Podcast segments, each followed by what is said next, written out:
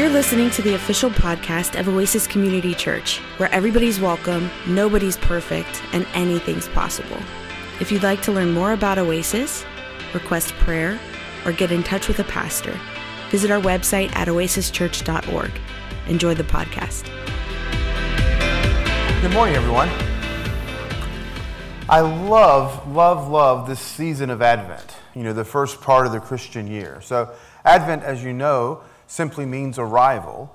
And uh, we can think about the advent of other things, the advent of the telephone, the advent of the airplane. But we're not talking about that, of course. We're talking about the advent of the Messiah, of the Christ child. And so we are getting ready to celebrate his birth. But in that process of preparing for that, we celebrate this time of waiting, this time of expectation, and this time of anticipation. But it's, it's, a, it's a holy anticipation. It's an exciting time. It's the anticipation like you know when a child's going to be born, um, when you know that a, a gift is going to be given or a gift is going to be received. And so these are wonderful times. And it is typical for Christians at this time of year to read from Isaiah or from one of the other Hebrew prophets about the expectation of the birth of the Messiah a, deliverer who would come and deliver Israel. And so, this, this passage that Donnie just read to us out of Isaiah 11 is just that that the Spirit would be bestowed upon this one.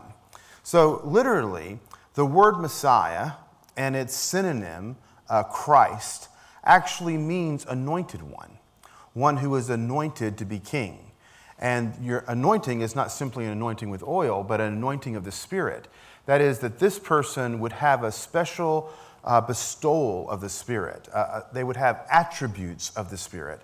And the attributes that are listed here uh, wisdom and understanding, might and counsel, knowledge and the fear of the Lord, right? All of those things are going to be bestowed on the Spirit, or bestowed by the Spirit onto the Christ, onto the Messiah. And then the Christ, the Messiah, would establish a kingdom of peace. So, this is, the, this is the hope of Israel that one day they would live at peace, at shalom, right? That everyone and everything would be at ease, that would, there'd be no more war, there would be no more struggle, there'd be no more hunger, right? And that's, that's their expectation. Well, how is that going to happen? Well, it's going to happen because God's going to send a deliverer and according to this passage, God's deliverer will be gifted by the Spirit with these things like wisdom and understanding and might and counsel and knowledge and the fear of the Lord. And if the leader is bestowed with these things, it's those things that he would then use to establish this beautiful and good kingdom. The passage goes on to describe what that would look like, and it expands beyond just the Jewish people into the animal kingdom. I, I don't mean like the, the park at Disney. Like it started at the Magic Kingdom, it went over to Epcot, over, over to uh, Hollywood Studios, and eventually it made it to the Animal Kingdom. I thought you might like that better than you did. I apologize. Uh, forgive me for that comment then. It does extend to the animal kingdom. Interestingly, two weeks ago, or three weeks ago, we were talking about a different passage in Isaiah, the end of Isaiah, where Isaiah is envisioning the new creation, right? The new heaven and new earth. And in there, it's also a very peaceable kingdom. But this is much, much earlier than that. This is Isaiah chapter 11. And the peace that is coming in this kingdom, the shalom that the, the Spirit is going to empower the Messiah to provide, is, is a kingdom that they've been hoping for and that they'll know it's come not just because they're at peace, but also even the animal kingdom is at peace. And it, it talks about a wolf and a lamb and a leopard. It even talks about snakes. Like, I mean, snakes, they, they get part of the, they're, they're okay too. Like, a child will put its hand over, you know, over the, the door or the hole to an asp, right? And, and no one will be hurt. But there, there's something really remarkable here. I just want to I want to flip to it again. This is Isaiah 11. We just heard it. But all of this hope, all of this expectation that the Jews heard from their prophets and that they would have repeated year after year after year after year as they were waiting for the coming of the Messiah, as they were waiting for the birth of a Christ child who would come and, and establish a kingdom, right?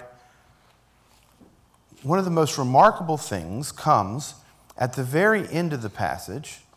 So it starts off with a, a description of the Messiah as the descendant of Jesse and of David a, a root, and from the root, there's a branch. And from this branch, all of these good things are going to be affected. More perhaps than they could have anticipated, because it's not just good news for the Jews, apparently, it's also good news for the animals. But the very last verse provides a plot twist that I don't think anybody would have been anticipating. And this is it Isaiah chapter 11, just that last verse, verse 10. In that day, the root of Jesse will stand as a banner for the peoples. The nations will rally to him, and his resting, place, his resting place shall be glorious. So that might not sound as a huge plot twist, but when it says the nations will rally to him, well, the nations, the Gentiles, the Edomites, the Ammonites, the, the Philistines, the Egyptians, the Babylonians, the Syrians, the Assyrians, the Persians, all those other nations were Israel's enemies. That's who Israel was afraid of. That's who, when Israel prayed to God, Israel was praying, God, protect us from our enemies. Like the, the Messiah, the, the Christ, was supposed to come and deliver us from our enemies. And now this prophet promises a Messiah who has all of these gifts of the Spirit and that when that person comes, a hope beyond the hope that you could have hoped for is a peace that will expand beyond your imagination. Not just into the animal kingdom, but even to the point of including the social and religious and ethnic and national other, the Gentiles. The nations will rally to him. There's a passage out of Romans that is paired with this passage today in the lectionary. It's Romans chapter 15. It's, it's right at the end of Paul's, um, Paul's letter to the Romans. And I just want to read a bit of this to you as well. This is Romans 15, beginning in verse 4. For everything that was written in the past was written to teach us, so that through the endurance taught in the Scriptures and the encouragement they provide, we might have hope. Just so you don't miss this, Paul's wrapping up his letter to the Romans and he's saying, look, our scriptures, what Christians would call the Old Testament, but of course, Jews don't call it the Old Testament, they would just call it the scriptures. our scriptures, the law, the prophet, and the writings, has been written down so that we might have hope. And now he's going to talk about that hope and what that, what that looks like. He says, May the God who gives endurance and encouragement give you the same attitude of mind toward each other that Christ Jesus had, so that with one mind and one voice you may glorify the God and Father the Lord Jesus Christ. Accept one another then. Therefore, accept one another. You see, Christ loves you, but Christ also loves those people who you might not love. Christ died for you, but Christ also died for those people you might think should be excluded. And this is saying, because we have one mind and one voice in the glory of God the Father and our Lord Jesus Christ, accept one another, just as Christ accepted you in order to, be, in order to bring praise to God. For I tell you, that Christ became a servant of the Jews on behalf of God's truth. So the Jews are included. So that the promises made to the patriarchs might be confirmed. And moreover, that the Gentiles might glorify God for his mercy. So the Gentiles are included. So I don't know everybody's ethnic background. I'm not asking you to identify yourself today. But whether you're Jewish, or whether you're not Jewish. that would include all of you now, right? You're, you're in this group that Paul's talking about. And now, Paul had just told us that the scriptures give us encouragement for this. And he's going to list three of them. The first, or excuse me, four of them. The first one comes from 2 Samuel, and it's also quoted in a psalm, in Psalm 18. And it says this Therefore, I will praise you among the Gentiles, I will sing the praises of your name. So we get in 2 Samuel and again in Psalms this idea that God's name will be praised amongst the Gentiles, not simply amongst the Jews. Again, it says, this is now Deuteronomy 32 Rejoice, you Gentiles, with his people. Unfortunately, Paul doesn't tell us where he's finding this. Apparently, I guess he thought we should just know it or we could look it up or something. But I'm telling you where these are from. That first one was 2 Samuel, the second one's from Deuteronomy. Rejoice, you Gentiles, with his people. And I'm imagining that's most of you. Rejoice. Pagans? just kidding. That's just another translation of that word. Sorry about that. Now, Psalm, Psalm 117. This is the third of, of four times he's, he's, or four different texts he's citing. Again, he says, Praise the Lord, all you Gentiles. Let all the peoples extol him. And then his fourth and final verse, and this is probably why the folks who prepare the lectionary have paired this passage from Romans 15 to the one in Isaiah 11. He quotes Isaiah 11. He says, The root of Jesse will spring up, one who will arise to rule over the nations. In him, the Gentiles will hope. Now, that wasn't in the passage that Donnie read for us, not exactly. And here's just a little history lesson. Originally, when the book of Isaiah was written and read, it was written in Hebrew. And the translation we have in our English translation is of the Hebrew. But in Paul's day, their most common translation they read from was a, was a Greek translation of the Hebrew. And in that translation, They've translated it just slightly differently. As opposed to the Messiah simply standing and being a sign, they say he, he is a sign of hope for the nations. That's how the Greek, the Greek translation came. And that's the version that Paul's citing. So just, just so you don't miss it again, may the, uh, the root of Jesse will spring up, one who will rise to rule over the nations, and him the Gentiles will hope. And then it ends with a benediction here. Sounds like Mikkel. Uh, may the God of hope fill you with all joy and peace as you trust in him, so that you may overflow with hope by the power of the Holy Spirit.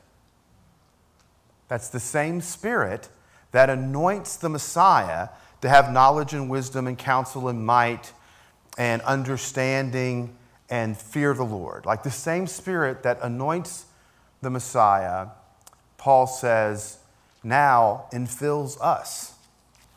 So I love that. I want to I want to do that benediction again. May the God of hope fill you with all joy and peace as you trust in him, so that you may overflow with hope by the power of the Holy Spirit. Look, nothing could have been more surprising to the people, um, to Paul's contemporaries, than the fact that when the Messiah came, there was going to be a radical inclusion of the Gentiles. That, that was really just beyond their imagination. And Paul, as a, as a young, younger apostle, really made this point. One of his first letters, he's writing to the church in Galatia, and he says, We're neither Jew nor Greek, slave nor free, male nor female. We are all one in Christ. Later in Paul's life, much later, an older Paul, in prison near the end of his life, he's writing to the church in Colossia, and he says pretty much the same thing. We're neither Jew nor Greek, slave nor free, bar, barbarian, Scythian, da da da da da, right? It's kind of a longer version of it. But in between the young Paul who said that and the old Paul who said that was a middle aged Paul. I'm going to imagine he's a, he was roughly 51. Arbitrary number I just grabbed out of the air there.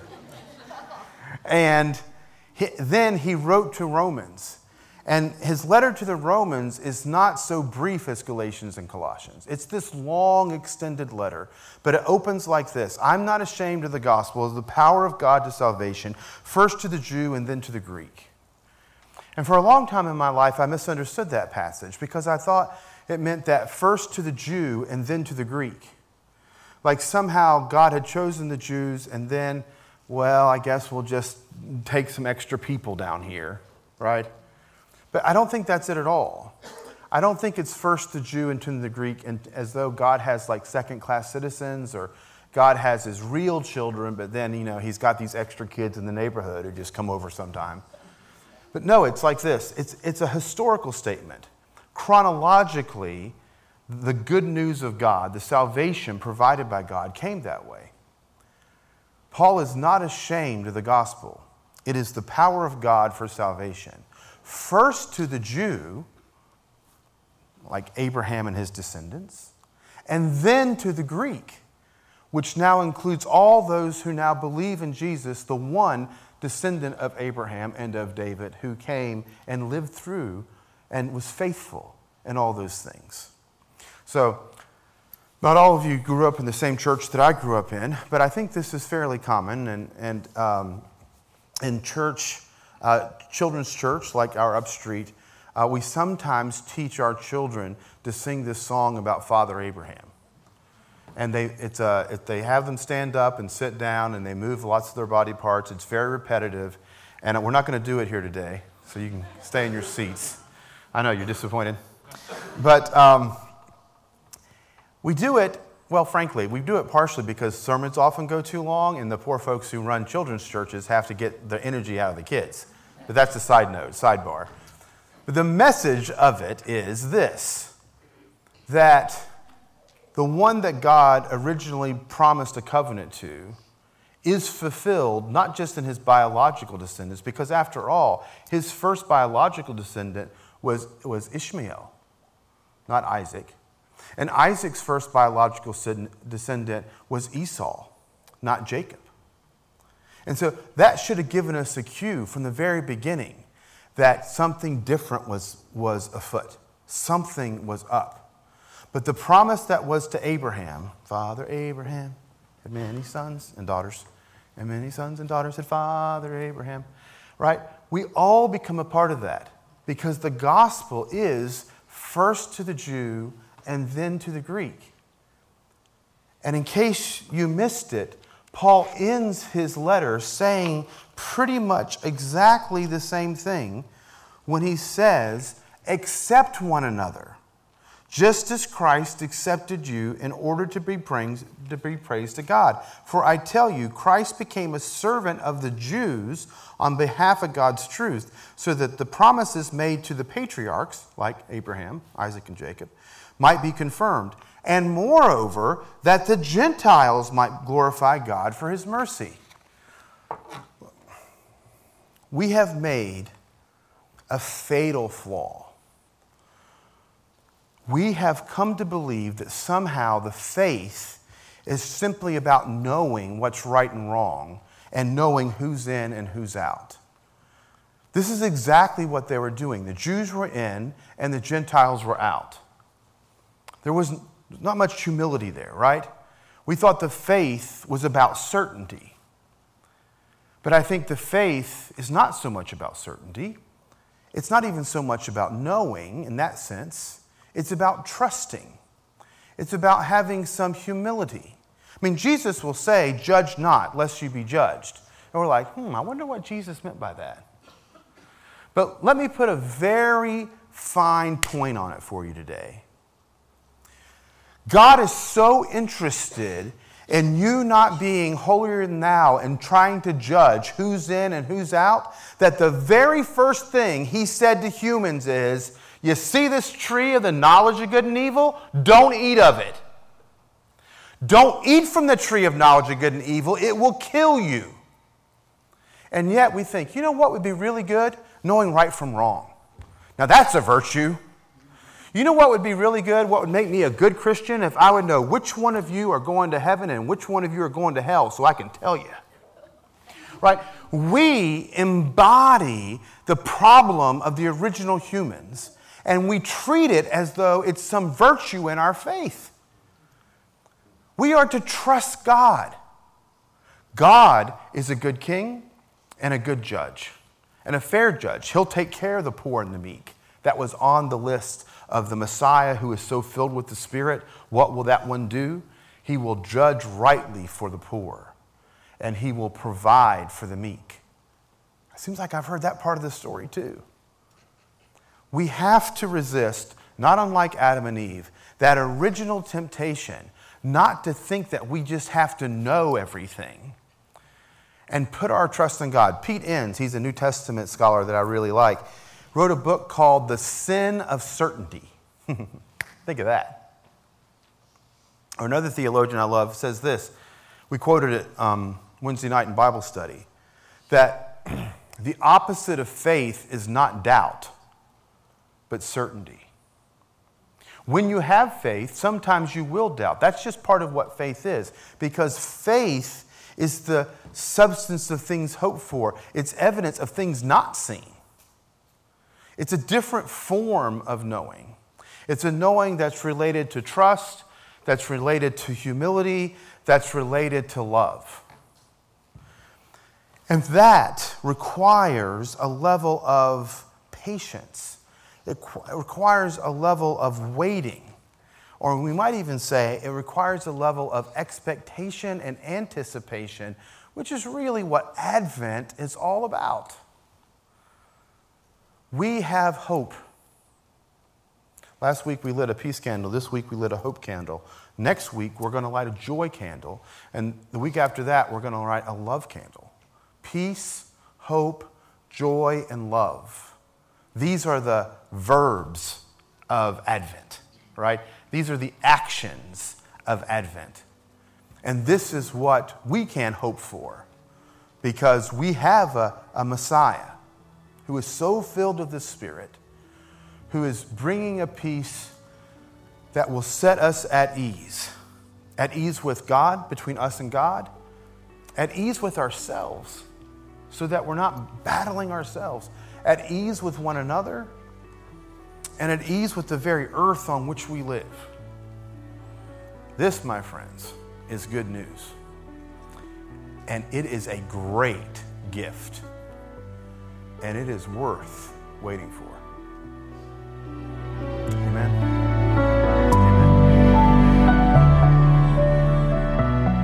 We hope you were blessed by today's podcast. If you liked what you heard and want to support us, you can do so by subscribing wherever you listen to your podcasts. You can leave us a review on iTunes, and if you want to contribute to Oasis financially, you can go to oasischurch.org.